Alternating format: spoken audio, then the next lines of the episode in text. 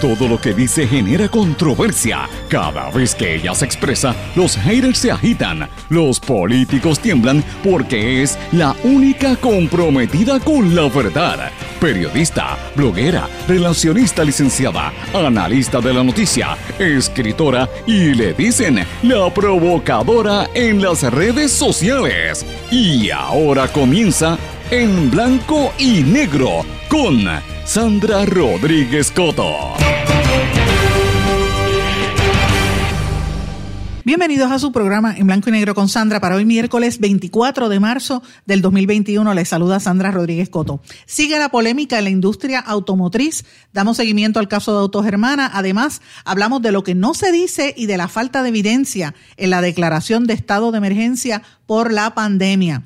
Donald Guerrero prepara su artillería lo sabemos, el exministro de Hacienda de la República Dominicana prepara su equipo legal y hasta de relacionistas para tratar de limpiar su imagen y llevar su mensaje. Damos seguimiento al caso de Autogermana y la demanda que se radicó contra el que quiso apropiarse del negocio, según el documento. ¿Cuál es el impacto de esto en la industria automotriz y por qué hay tanta gente preocupada, lo vamos a hablar hoy en este su programa.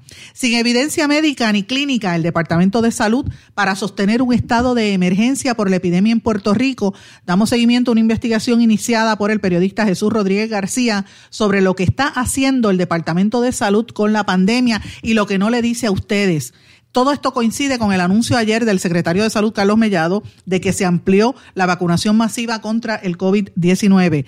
Periodistas de Perú, México, Centroamérica, República Dominicana y Puerto Rico defienden la libertad de prensa ante el intento de los corruptos que usan el mecanismo de demandarlos para tratar de acallarlos y frenar las investigaciones.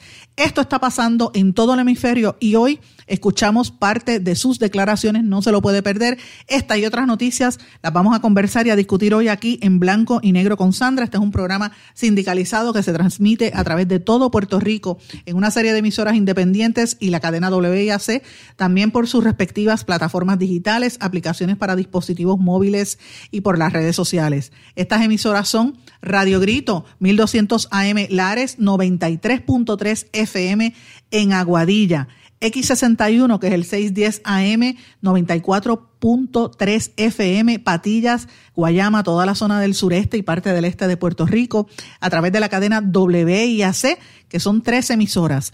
WYAC 930 AM Cabo Rojo Mayagüez, WISA WISA 1390 AM en Isabela y WIAC 740 AM en la zona metropolitana y el centro de Puerto Rico. También nos escuchan a través de WLRP 1460 AM Radio Raíces La Voz del Pepino en San Sebastián. Este programa se graba en plataformas de los podcasts, ahí usted lo puede escuchar.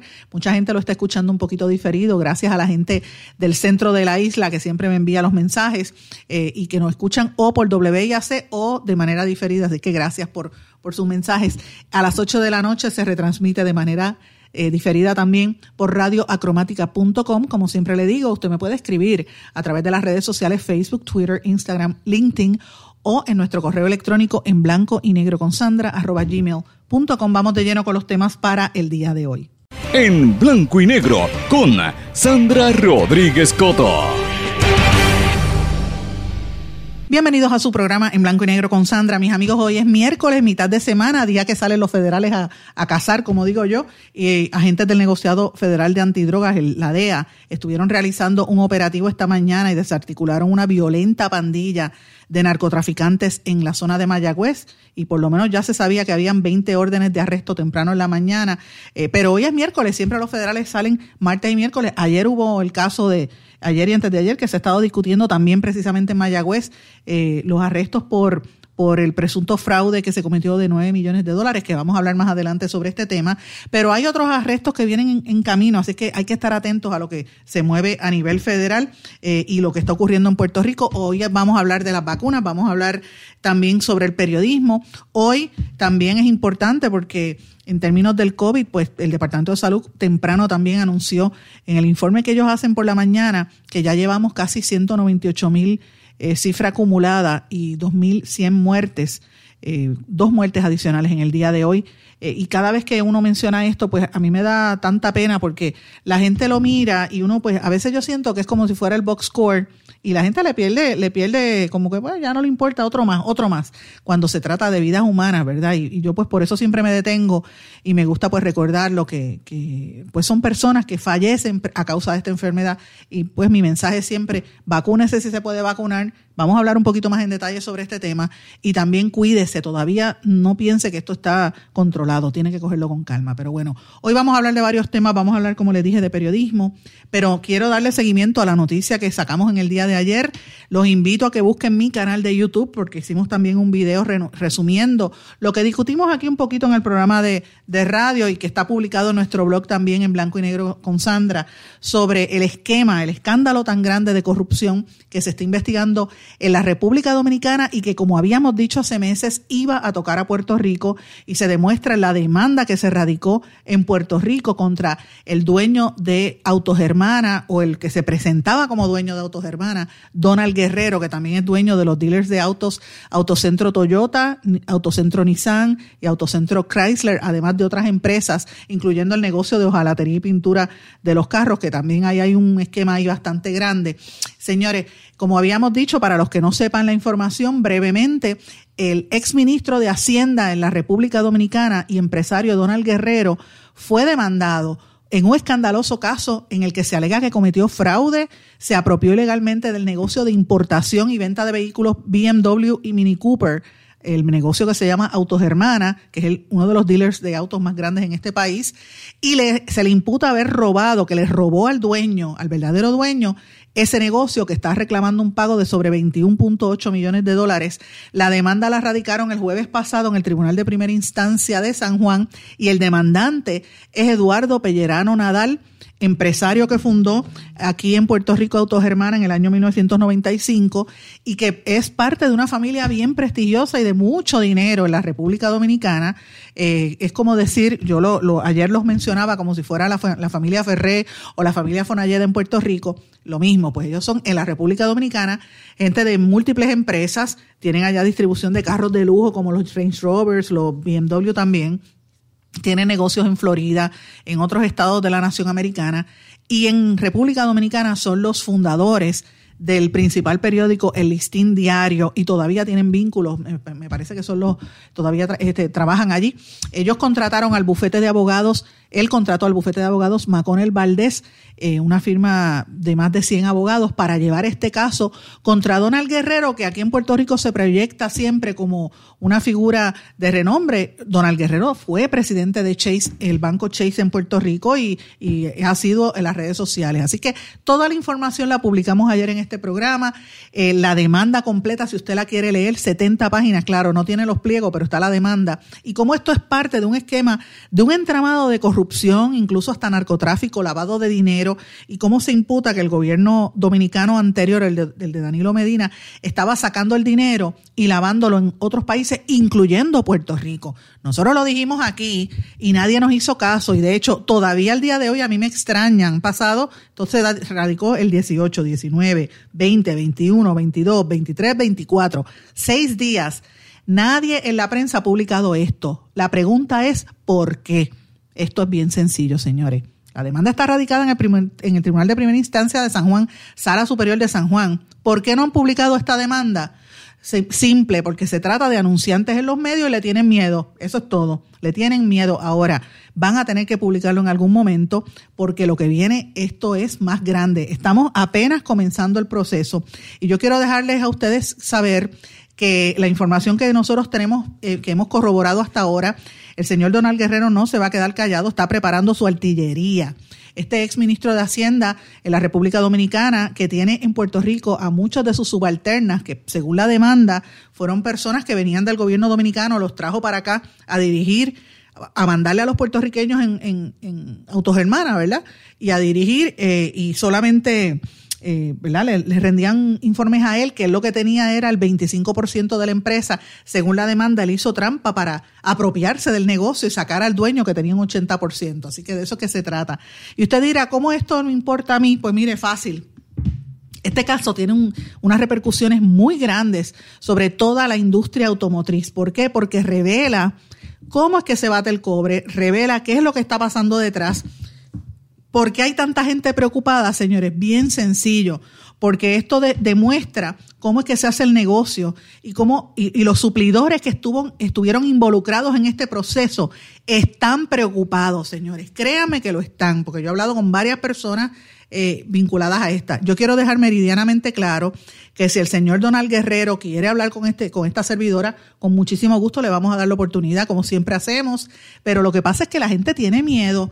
Fíjense, la semana pasada nosotros habíamos anunciado aquí que venía una investigación federal del WIC y hablamos de que Dana Miro volvía al programa del WIC y Dana Miro se molestó y reaccionó en las redes sociales y me llamó. Yo dije, mira, yo te estaba llamando y la traje al programa.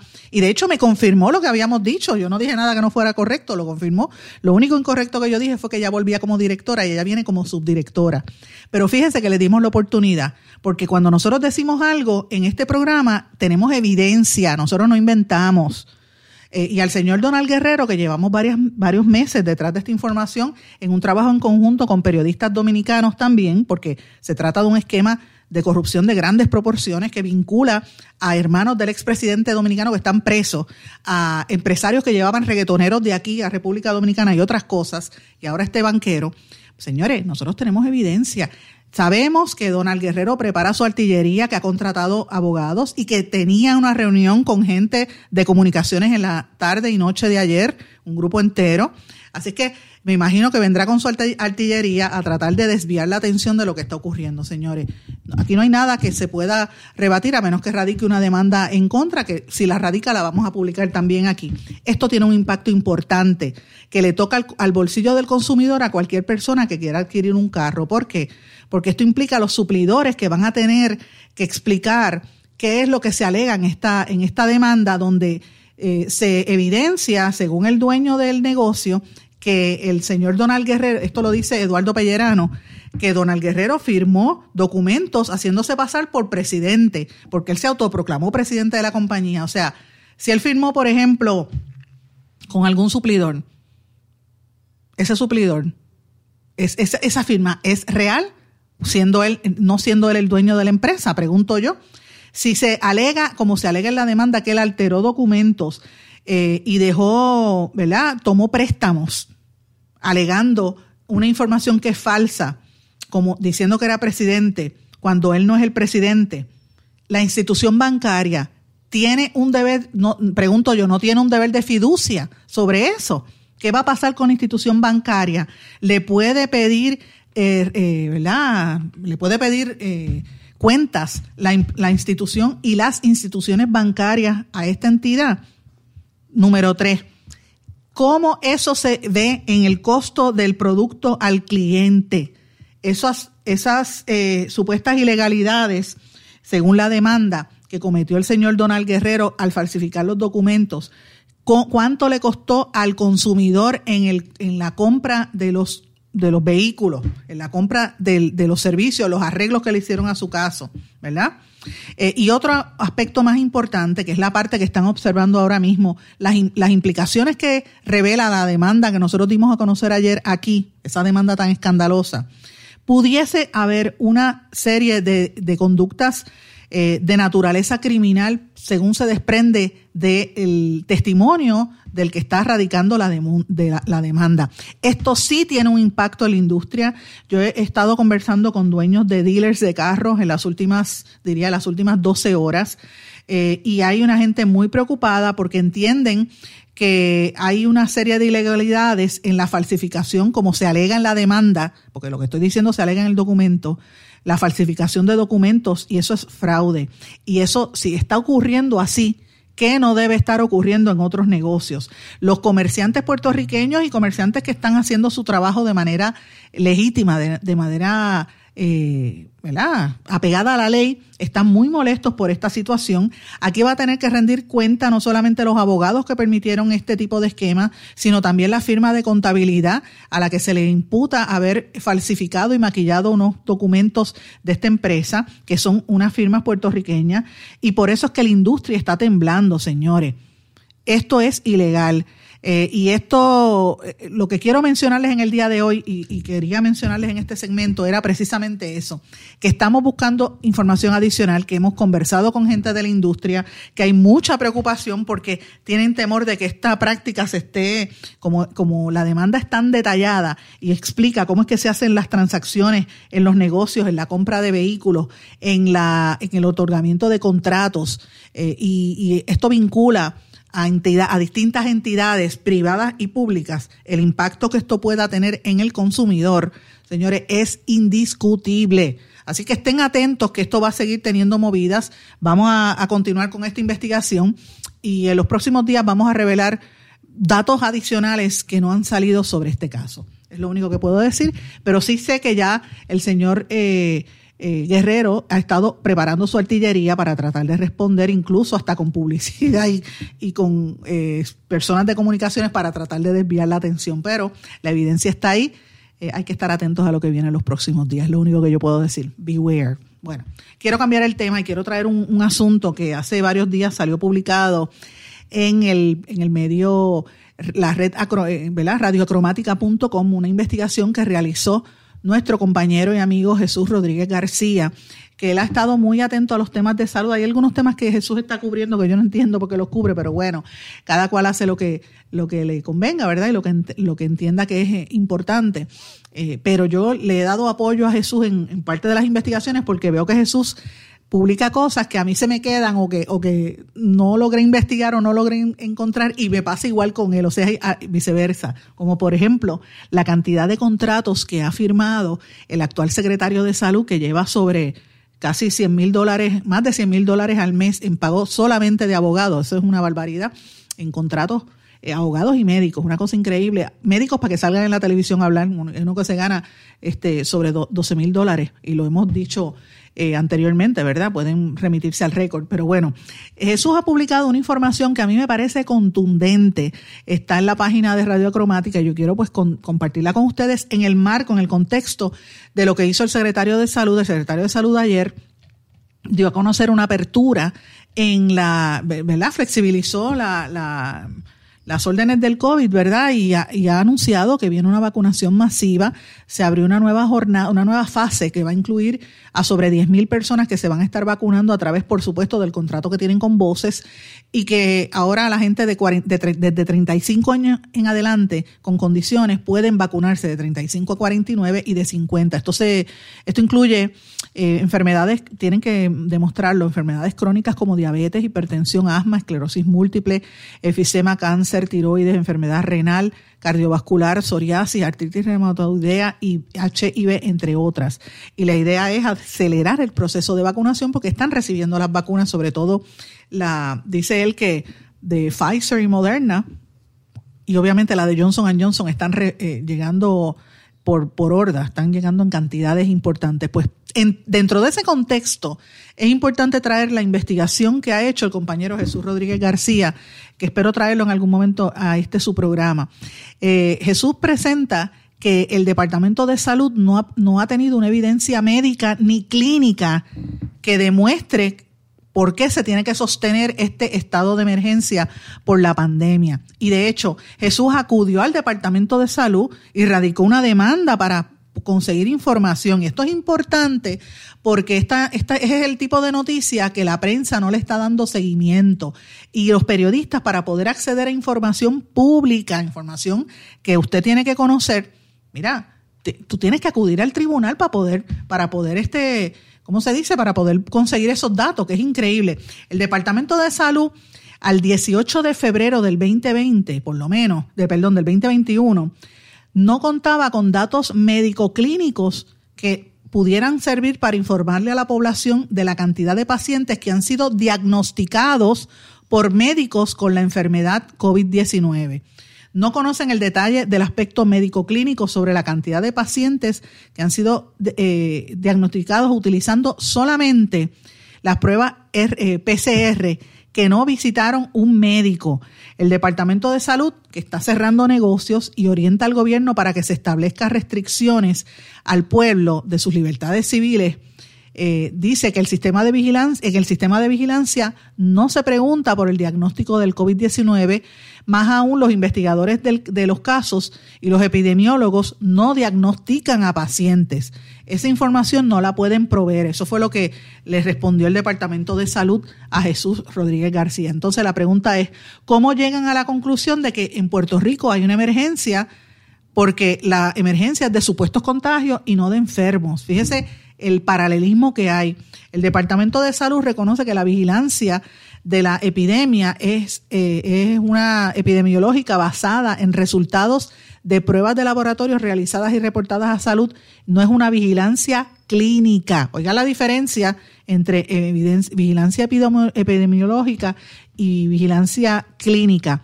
Y la información la está revelando luego de que el juez Anthony Cuevas Ramos del, Tribunal de Primera Instancia le instruyó al Departamento de Salud que cumplieran con la ley 141 de 2019, la, la supuesta ley de transparencia y acceso a la información pública, que, lo que hace esta ley es realmente limitar y, y hacer más burocráticos los procesos.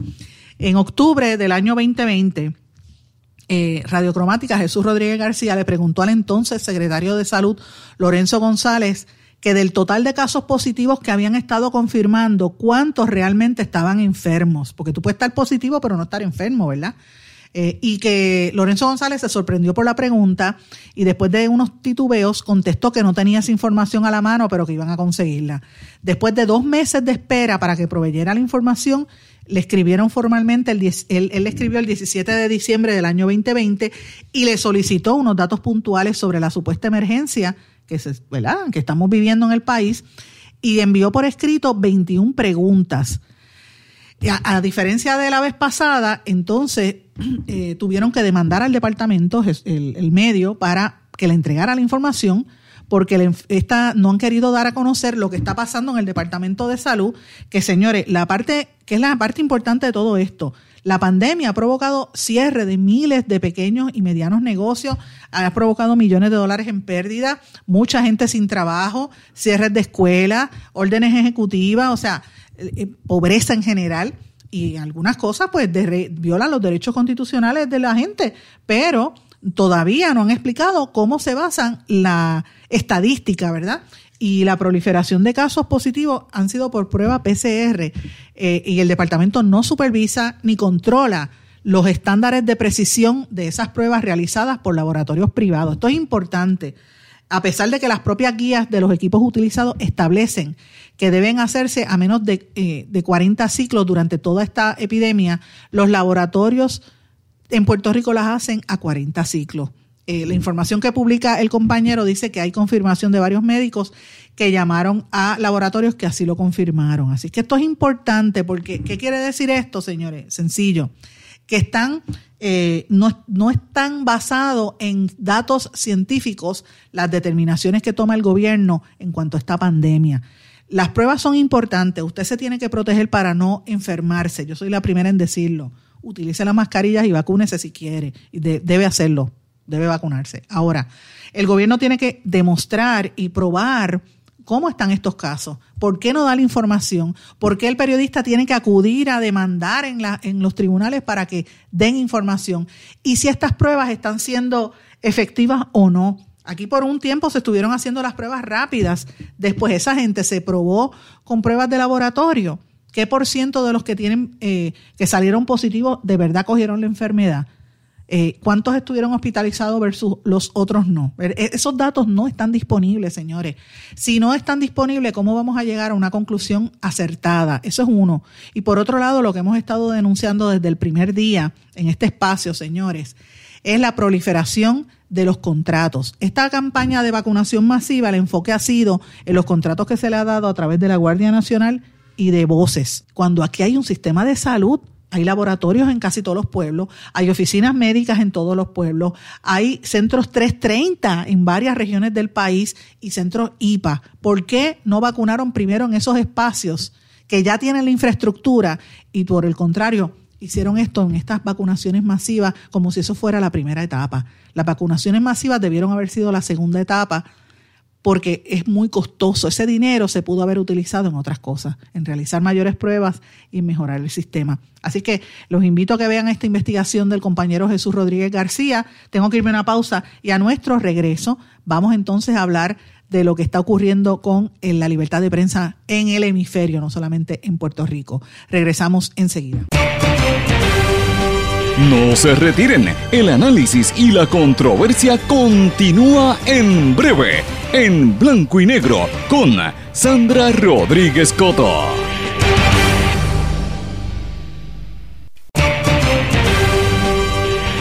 Y ya regresamos con el programa de la verdad, en blanco y negro, con Sandra Rodríguez Coto.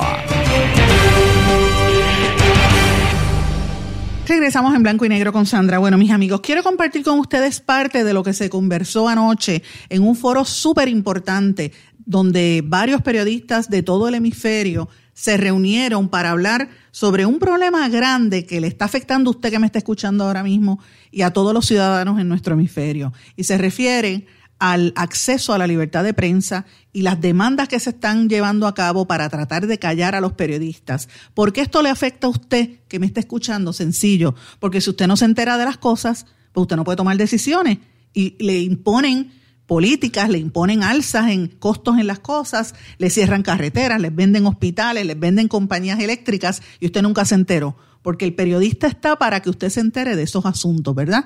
Sin embargo, hay una tendencia cada vez más fuerte a, a radicarse estas demandas y a perseguir judicialmente a la prensa para que se intimiden y tengan, ¿verdad? Se dejen, se, estén quietos, se dejen de estar eh, persiguiendo o investigando a los políticos y a los corruptos del sector privado.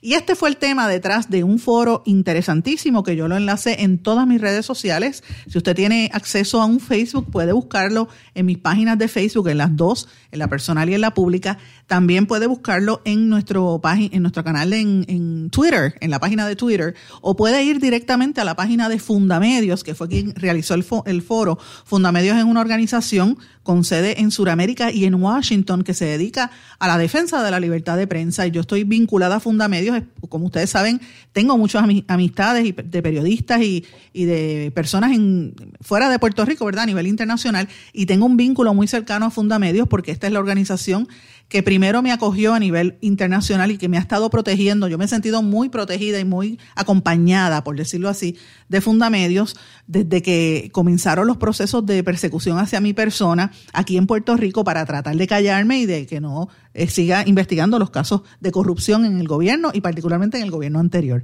Así que eh, Fundamedios ha sido clave en ese proceso. Ellos han estado muy atentos a lo que ocurre en todo este hemisferio. Ellos tuvieron este foro para dar a conocer cómo las demandas millonarias contra periodistas de investigación son un mecanismo cada vez más usado por aquellos como quien, como dije, que quieren acallar las voces eh, y que quieren eh, silenciar a los que hemos denunciado casos de corrupción o abusos. Esta práctica no es nueva pero está ahora cogiendo mucha más vigencia en toda nuestra región. Ellos conversaron con la periodista Paola Ugaz. Ella es una periodista peruana que denunció presuntos abusos físicos, sexuales y psicológicos dentro de la organización católica Sodalicio y por eso la, ella enfrenta una serie de demandas y una campaña permanente de acoso y de hostigamientos. En la República Dominicana conversaron con nuestro querido amigo y colega Francisco Tavares, que ustedes saben que ha estado en este medio varias veces, fundador del medio digital, digital El Demócrata, que es parte de una, ¿verdad? Ahora mismo objeto de una campaña de persecución por parte de la Cámara de Cuentas, que es como decir la oficina del Contralor allá, que lo intimida y lo trata de intimidar para que se calle y se retracte de estar publicando la corrupción que encontraron. Eh, también entrevistaron al periodista salvadoreño Héctor Silva, fundador de Factum, que detalla el acoso y las investigaciones de las cuales está siendo sometido por parte del gobierno de Nayib Bukele, que lo quiere acallar por su trabajo periodístico. Y cuentan también con el querido amigo Oscar Serrano desde Puerto Rico. Oscar, ustedes saben que fue eh, presidente, uno de los fundadores del Centro de Periodismo Investigativo y de Noticel, quien está narrando, además de ser periodista, Oscar es abogado y está narrando el impacto que tiene el caso que se lleva contra el querido amigo Jane Fonseca, que como ustedes saben ha sido demandado en el Tribunal de Florida eh, por 35 millones de dólares, lo demandó Elías Sánchez para tratar de callarlo. Eh, y ustedes saben que Elías Sánchez ha, hecho una campaña de cartas para tratar de callar a la gente. De hecho, me amenazaron a mí también en este programa eh, para tratar de callarme, pero no nos vamos a callar. Así que yo quiero compartir con ustedes parte de lo que pasó anoche. El primero que van a estar escuchando es a Frank Larue. Frank Larue es uno de los portavoces de, de Fundamedios y es un ex relator de la Comisión de Derechos Humanos de las Naciones Unidas y van a escuchar también a Paola. Desde, desde Perú, Paola Ugaz, van a escuchar a Oscar Serrano, van a escuchar también a Héctor Silva. Les comparto aquí. Queremos eh, sacar al mundo los temas de libertad de prensa y de seguridad de periodistas. Pero uno de los temas de seguridad de periodistas que poco se trata es el tema de la inseguridad que genera las demandas ficticias, el acoso judicial, como se llama el utilizar la ley y revertir la ley en lugar de defender esa libertad de expresión, la libertad de prensa, es utilizar la ley para silenciar a las y los periodistas por las piezas investigativas que están trabajando. Y este es un fenómeno creciente. También quiero decir a nuestro público en Estados Unidos, a, los las y los periodistas latinos con los que trabajamos habitualmente, que siempre tratamos de servir de puente entre América Latina y Estados Unidos y hoy tenemos a tres casos que suceden en América Latina, un cuarto caso en Puerto Rico, pero además la demanda eh, en, Florida eh, que se está dando contra Jay y la acción de, de inconstitucionalidad que está presentando Sandra. Entonces, también estaremos viendo cómo las leyes norteamericanas confrontan este fenómeno. Empezaremos contigo, Paola, eh, en, el caso de, Perú y que tú habías empezado a contarnos cómo una investigación de lo que es un grupo religioso, eh, fundamentalista pero religioso, eh, se vuelve realmente un conflicto serio frente a la ley. Explícanos este fenómeno. Bueno, buenas tardes a todos, buenas tardes, gracias por estar aquí con con Héctor, con Francisco, con Oscar y bueno, con todos los, los que están escuchando esta, esta conversación.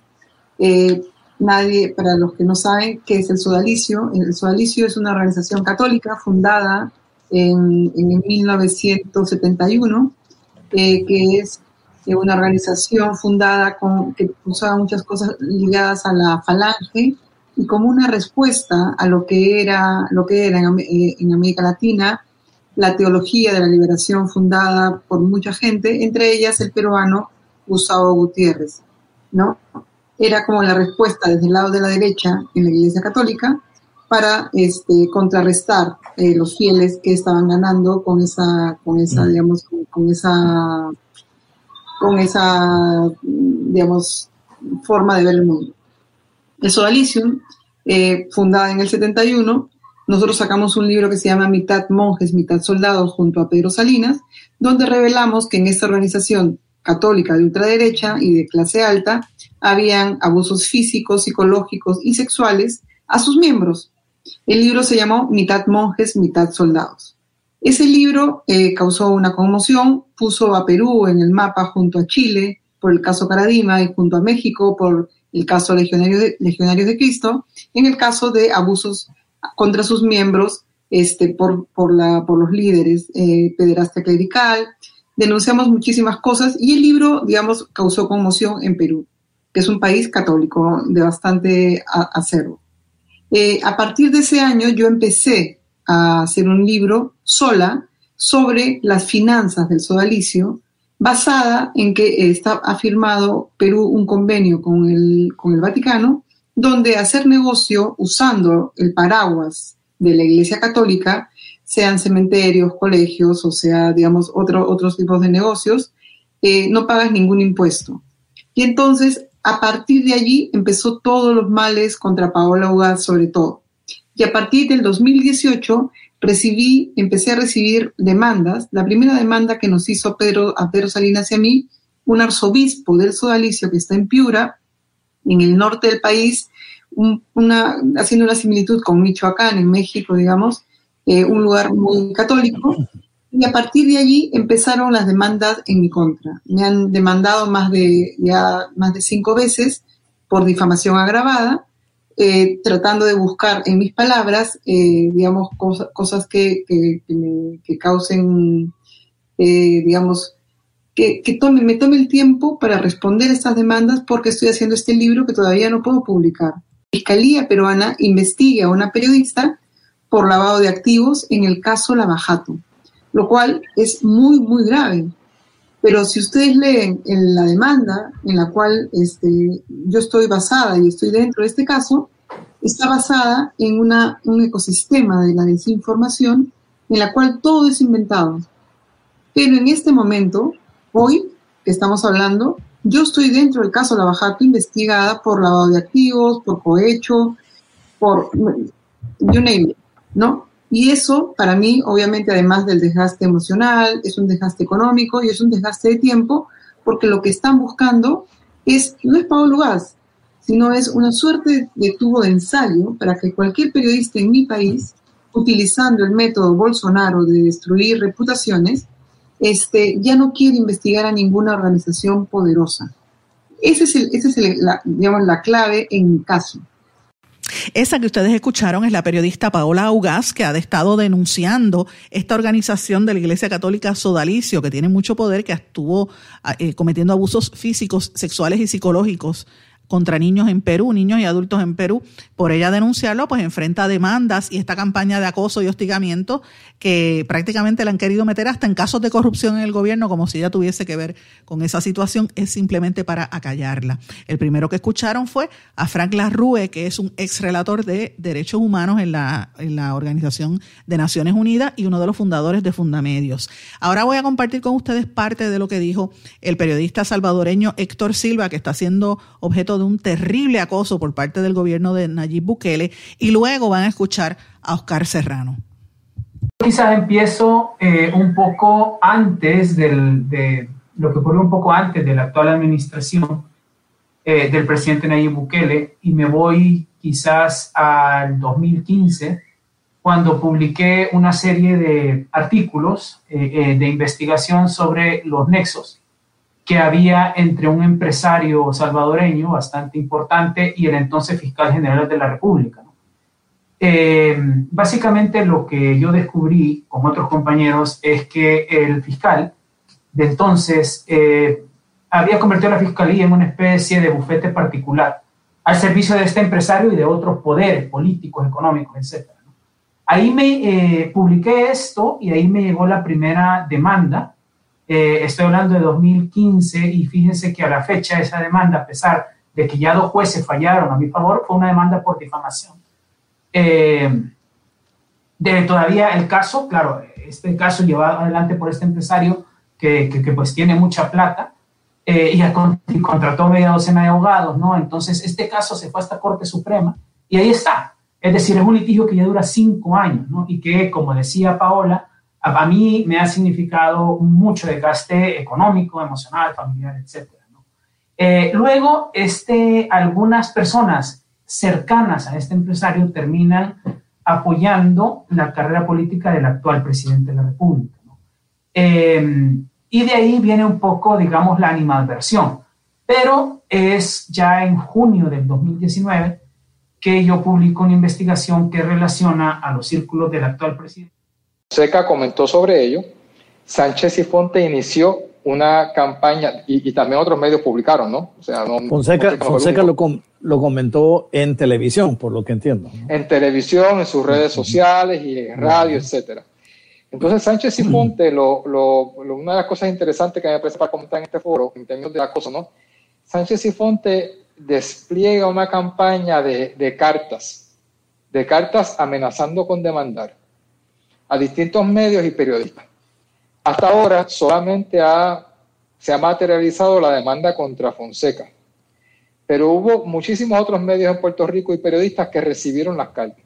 Y lo que me parece interesante notar es que, a pesar de que solamente ha radicado una demanda, una demanda que de hecho no se ha visto porque se acaba de radicar en diciembre, Sánchez en efecto ha logrado que su nombre eh, desaparezca de la cobertura periodística regular. Es decir, ya no se le menciona, incluso cuando hay eventos públicos donde su nombre se menciona. Muchos medios no reproducen esa, esa sección de los eventos públicos o de las vistas legislativas o de los lugares donde se mencione. Ha logrado mediante simplemente amenaza de litigio, ciertamente lograr eh, una especie de manto de silencio sobre su persona. Eso por un lado. Que era, que era el propósito. Luego entramos en detalle. Que era el propósito que él buscaba inicialmente, era silenciar a, a Jay Fonseca con, con, estas amenazas de demanda. Que habría que suponer que su propósito era limitar la fiscalización pública que se hace sobre su involucración y potencial involucración en negocios públicos. Mis amigos, ahí le di un poquito de lo que trascendió anoche en este foro de Fundamedios. Si usted quiere escuchar el foro completo, duró más de una hora, lo puede encontrar en mi página de Facebook, Sandra Rodríguez Coto, en la página de Fundamedios o en nuestro canal de Twitter, lo puede buscar en Twitter y ahí encuentra ese enlace que estuvo fabuloso, la información muy interesante y muy pertinaz a lo que está ocurriendo en todos nuestros países, particularmente en Puerto Rico. Voy a una pausa, regresamos enseguida. No se retiren, el análisis y la controversia continúa en breve, en blanco y negro, con Sandra Rodríguez Coto. Más que un plan de salud, somos alegría para nuestro pueblo. Somos seguridad. Somos nuestra gente. Más que un plan de salud, somos nuestra comunidad. Somos bienestar. Somos tu acceso a 64 hospitales, médicos y especialistas en todo Puerto Rico al cuidado de tu salud. Más que un plan de salud, Menonita es Puerto Rico. Plan de salud Menonita. Tu salud en buenas manos.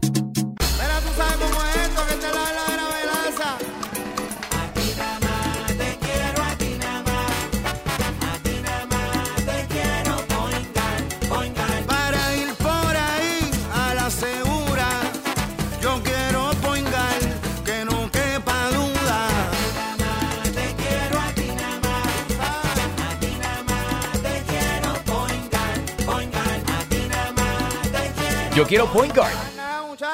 Quites el dolor de cabeza con sus obligaciones de contabilidad con los servicios que presta Villalba y Villalba Company. Directo, personal y con sensibilidad humana. Lo que se busca en un verdadero asesor de contabilidad para todo tipo de servicio de contabilidad, pago de IBU, pago de nómina, informes trimestrales y anuales y otros. Ofrecen servicio directo personalizado. Villalba y Villalba Company. Para orientaciones, su teléfono el 939-336-5774. 939-336-5774. 5774.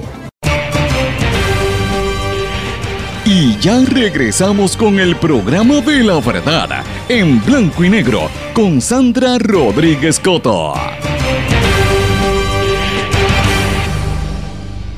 Regresamos a esta parte final de en blanco y negro con Sandra. Bueno, vamos a hablar de algunos temas que se me quedaron en el tintero, pero antes de pasar a eso, quiero redondear la información que presenté en el segmento anterior, que era sobre la libertad de prensa y de todo esto que están haciendo en América Latina y en Estados Unidos, demandando a periodistas para intentar callarlos. En este espacio de en blanco y negro con Sandra y en todas nuestras plataformas digitales y sociales, no nos amedrentamos. No tenemos miedo. Nosotros publicamos información que sea correcta, con datos con verificables. Si hay algún dato que no sea correcto, se enmienda y le, damos oportunidad a todos los sectores. El que no se atreva a venir a hablar, entonces es porque sabe que le vamos a hacer las preguntas y que no nos vamos a dejar manipular. Ese es parte del problema también que pasa cuando algún político no, no se atreve a hablar, político o cabildero. Y lo digo, señores, porque por ahí siguen las campañas de descrédito tratando de, decir cosas que no son correctas. Y en este espacio, reitero, y en todos mis espacios, publicamos la verdad. Si la información no está completa o tiene alguna, algún error, nosotros francamente lo vamos a enmendar, pero le vamos a dar oportunidad a todos los sectores. Ahora, que no se crean que le tenemos miedo a los que están robándole el dinero al pueblo de Puerto Rico. Y lo digo de frente. Y a la gente que ha tratado de callar a los periodistas, como Elías Sánchez Sifonte, yo no le tengo miedo y se lo he dicho en la cara varias veces a él. Y cuando intentó amedrentarme el año pasado, él y Edwin Miranda saben que conmigo no pudieron. aunque intentaron con abogados que llamaron a tratar de limitar lo que nosotros decíamos en este programa, pero nada de lo que nosotros hemos publicado es falso.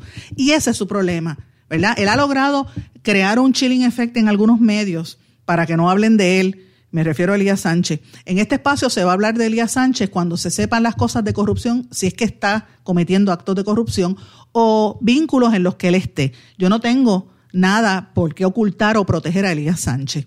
Así que lo digo claramente y lo dejo meridianamente claro a él, a Edwin Miranda y a cualquiera de los otros eh, funcionarios que estuvieron en el gobierno y corruptos, que algunos de ellos que estuvieron en el chat de Telegram. No les tengo miedo, a pesar de todo lo que me han hecho y me han tirado encima, no les tengo miedo.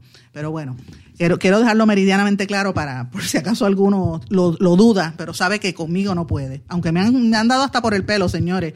Me han cerrado oportunidades y tienen esta campaña en las redes sociales de descrédito, pero no me importa porque yo estoy diciendo la verdad. Vamos para adelante. Bueno, uno de los temas que quería mencionar y tengo que tratarlo, ¿verdad?, con un poco de, de tiempo eh, es lo que ha estado ocurriendo en el Distrito 3 de San Juan, señores. Esta situación de las elecciones en el municipio de San Juan y en general, el proceso electoral ha sido una vergüenza para este país. Eh, la jueza Rebeca de León del Tribunal de Primera Instancia emitió una sentencia confirmando que le, corresponde a la Cámara de Representantes de Puerto Rico atender el reclamo que hace la, la licenciada Eva Prados que está impugnando la elección del Distrito 3 en San Juan, que ustedes saben que la Cámara se quiere lavar las manos y los populares eh, flaquearon. Ese, yo no sé qué les pasa a los populares, eh, que siguen cada vez, ¿verdad?, moviéndose de un lado a otro, como que no tienen fortaleza. Eh, y obviamente, en este caso, eh, concedieron y han, y han mantenido, dijeron que no iban a investigar, eh, y obviamente los PNP, pues por supuesto, se allanaron. Y esto es un proceso que deja demostrado en el, en el pueblo que lo único que había de un poquito de credibilidad en el país era la, el proceso electoral y también eso lo destruyeron. Así que ella está impugnando, ustedes saben que, esa, impugnación, esa impugnación se mantiene en lo que pasó con la elección de, de Juan Oscar Morales se supone que sea la Cámara de Representantes quien vote en esto, pero pues obviamente ellos siguen con esta gran injusticia. Pero lo que no se dan cuenta es que el pueblo lo está observando y la gente a estas cosas no le gusta. Aunque usted no sea de, bueno, por ejemplo, yo no pertenezco a ningún partido político ni estoy endosando, por ejemplo, en mi carácter personal a la licenciada Eva Prados, pero sí es una injusticia lo que se está viendo en este proceso hacia ese partido. Y a mí me parece que lo que han hecho con esta señora, que es una mujer sumamente seria, eh, por lo menos en la Asamblea Legislativa yo hubiese esperado algo más de respeto de esta delegación del Partido Popular, pero ya ustedes han visto qué se puede esperar de esta delegación que empieza así, que estamos ya al día 24 del año y todavía no han pasado sedazos sobre la mayor parte de los, de los funcionarios que han sido designados por el gobernador, una asamblea legislativa que está en polémicas y dividiendo al pueblo con el tema de las terapias de eh, de las terapias de reparación, en vez de estar hablando de cómo resolver la situación tan caótica que hay con los fondos que no acaban de llegar y cómo es que se van a distribuir esos fondos federales para la reconstrucción en Puerto Rico, donde hay gente todavía viviendo con toldos azules. Esos temas que son los medulares, lo que le importa a la gente en su bolsillo, la gente necesita dinero, la gente necesita echar hacia adelante, es lo que deberían estar, ¿verdad? Este, discutiendo los derechos de la gente, pero no, están en otra cosa. Y, esa es la legislatura que se eligió, señores. Terrible por demás, pero hay que estar muy atentos a este caso de Eva Prado y, yo creo que a la larga esto le va a, hacer un, ¿verdad? Se van a disparar en el pie, como dicen, un backfire en inglés por estar haciendo este tipo de cosas. Pero bueno, ayer, eh, después que nosotros salimos del aire, también, de hecho, a la, a la par, mientras estábamos en el aire, trascendió un poquito lo que habíamos adelantado, que venían arrestos federales. Ustedes recordarán, estamos en récord que lo habíamos dicho, eh, hubo unos arrestos de tres ex asesores y un ex funcionario del municipio de Mayagüez, eh, arrestados por un esquema de fraude. Esto incluía a los ex contratistas de Eugenio García Jiménez, Roberto Mejil Tellado y Arnaldo Irizarri, junto al ex funcionario Alejandro Riera Fernández, eh, arrestados como parte de, un, de, una investigación sobre un presunto envolvimiento, un esquema para defraudar al municipio por 9 millones. Estas es la, las inversiones que se habían hecho eh, a través de una empresa municipal, el Mayagüez Economic Development, que representó al municipio que, le, que esos 9 millones de dólares los iba a poner en, un, en unas inversiones que le iban a generar alto rendimiento. Y esto pues, ¿sabes? Usted sabe que no fue un engaño que le hicieron prácticamente. Estos hermanos Kirkland y Minger supuestamente transfirieron ese dinero a través de una red de entidades corporativas y casi la totalidad de esos 9 millones venían de resoluciones conjuntas. Eh, obviamente, el alcalde no ha dado unas este, declaraciones inmediatas. Él tiene de abogado al bufete Aldarondo López Ibras aquí en Guainabo. Interesante porque Aldarondo tiene un montón de contratos con alcaldes del PNP, pero también tiene, parece que Aguillito del Partido Popular. Y yo les puedo decir que la información que nosotros hemos obtenido hasta ahora es que esto es apenas el comienzo de la investigación federal, que vienen más situaciones. Eh, obviamente, según la, la investigación de estos casi 9 millones de dólares, el dinero se movió a cuentas bancarias corporativas y personales de los acusados que supuestamente usaron parte del dinero para gastos como la compra de embarcaciones, la compra de joyas, ropa, matrículas escolares, gastos en restaurantes, servicios públicos, pagos de tarjetas de crédito e hipotecas y decoración y mejoras al hogar. Así es como se roba el dinero de este país, señores. Eso fue un error garrafal del alcalde y de la gente que permitió esas inversiones que eran perdidosas y fíjense cómo utilizan el, dinero del país. Por eso es que la Asamblea Legislativa, yo insisto, que tiene que estar pendiente a los 40 mil millones que supuestamente vienen para Puerto Rico. Eso es lo que hay que estar pendiente en este momento. Bueno, pero tengo varias noticias también de Estados Unidos importantes. Ustedes saben que hubo un tiroteo en Colorado. El presidente de los Estados Unidos, Biden, este, reactivó otra vez el, el debate sobre el control de armas eh, y, dijo que estaba pensando detener las, las armas de asalto. Esto es importante porque la gente que ha estado abogando porque se controlen las armas en Estados Unidos, pues obviamente sabe que las AR-15 y todas esas armas largas son las que utilizan casi siempre para estos atentados tan terribles que han estado ocurriendo en los últimos años. Eh, y en este pues murieron una serie de personas en un supermercado, terrible por demás. El presidente de la Reserva Federal, por otra parte, Jerome Powell afirmó que hay una recuperación progresiva más rápido de lo esperado en la nación americana y que viene un repunte a final de año. Esto también lo dijo la secretaria del Tesoro Janet Yellen. Y esto es positivo porque si mejora la economía en Estados Unidos, pues creo que tenemos algo positivo que esperar aquí en Puerto Rico, eh, ojalá, ¿verdad? A pesar de la deuda. Eh, lo que sí es que está terrible pasando allá es la situación con la frontera, que ustedes saben, lo hemos dicho varias veces en este medio eh, en los últimos días, porque salieron a relucir unas fotografías de cientos de niños, en, parecían presos, ¿verdad? Allí en la frontera. La gente le está pidiendo a Joe Biden que que detenga la construcción del muro y que paralice la obra por los próximos 60 días. Pero miren, Biden está haciendo lo mismo que hizo Trump. Biden le pidió al Pentágono que empiece a recibir y albergar niños migrantes en las bases militares. Y esta fue una medida que recibió muchas críticas de Trump eh, porque Los, demócratas estaban acusando a Trump y decían que era maldad, que eran campos de concentración para los niños y ahora Biden, que es demócrata, va a tener que hacer lo mismo que decía Trump. ¿Por qué está pasando esto? Por la gran cantidad de personas que siguen llegando, sobre todo niños. Dicen que el grupo de migrantes en la frontera es el más grande en los últimos 20 años. Eh, el gobierno el sábado ya tenía 15.500 niños solos, sin padres y más de 5.000 adolescentes y niños en instalaciones de la patrulla fronteriza. O sea, cerca de más de casi 21.000 niños y adolescentes. Esto es fuera de, cualquier duda, es una crisis y el presidente no lo quiere aceptar. Esto es heredado, no es de la época de Trump, señores, esto es desde la época, desde, desde la época de Obama. Y tiene mucho que ver con las políticas económicas que se han implementado por parte de los Estados Unidos a Centroamérica que tiene a esos países en una extrema pobreza y una guerra eh, de narcotráfico y sociales muy, muy fuerte. Pero bueno, es, esa es la realidad y es lo que enfrenta el, el gobierno de los Estados Unidos, que es lo mismo, se mantiene lo mismo, aunque sea demócrata, lo mismo que hacía Trump. Bueno, eh, la, la, situación del coronavirus sigue cada día más fuerte. Ayer, eh, Brasil, que es el nuevo epicentro de la enfermedad, superó por primera vez los 3.000 muertos eh, van eh, casi 300 mil muertos desde que inició la pandemia. Es terrible lo que está ocurriendo en, ese país. Eh, millones de personas, casi 12 puntos. 12, no me llamen, 12.1, me llaman a esta hora, discúlpeme, 12.1 millones de personas que están siendo contagiadas por esta enfermedad. y esto es importante por demás. Termino el programa con una noticia también sobre una periodista, una periodista colombiana, Ginés Bedoya, eh, el gobierno de Colombia tuvo que pedirle perdón. La periodista colombiana Ginés Bedoya había sido víctima de secuestro, tortura, violencia sexual y otros daños durante como parte de su el ejercicio de su profesión en el año 2000 y ella solicitó a la Corte Interamericana de Derechos Humanos una sentencia de reparaciones que la repare a ella y a miles de víctimas y el Estado de Colombia tuvo que hacer un reconocimiento parcial de la responsabilidad, pidió perdón.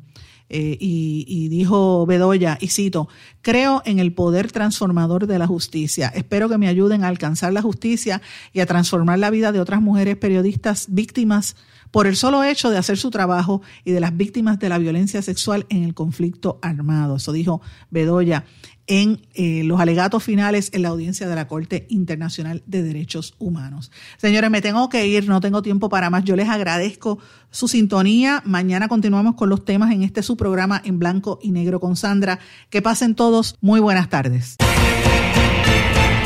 ¿Se quedó con ganas de más? Busque a Sandra Rodríguez Coto en las redes sociales o acceda a en blanco y negro.blogspot.com porque a la hora de decir la verdad solo hay una persona en la cual se puede confiar. Sandra Rodríguez Coto en blanco y negro.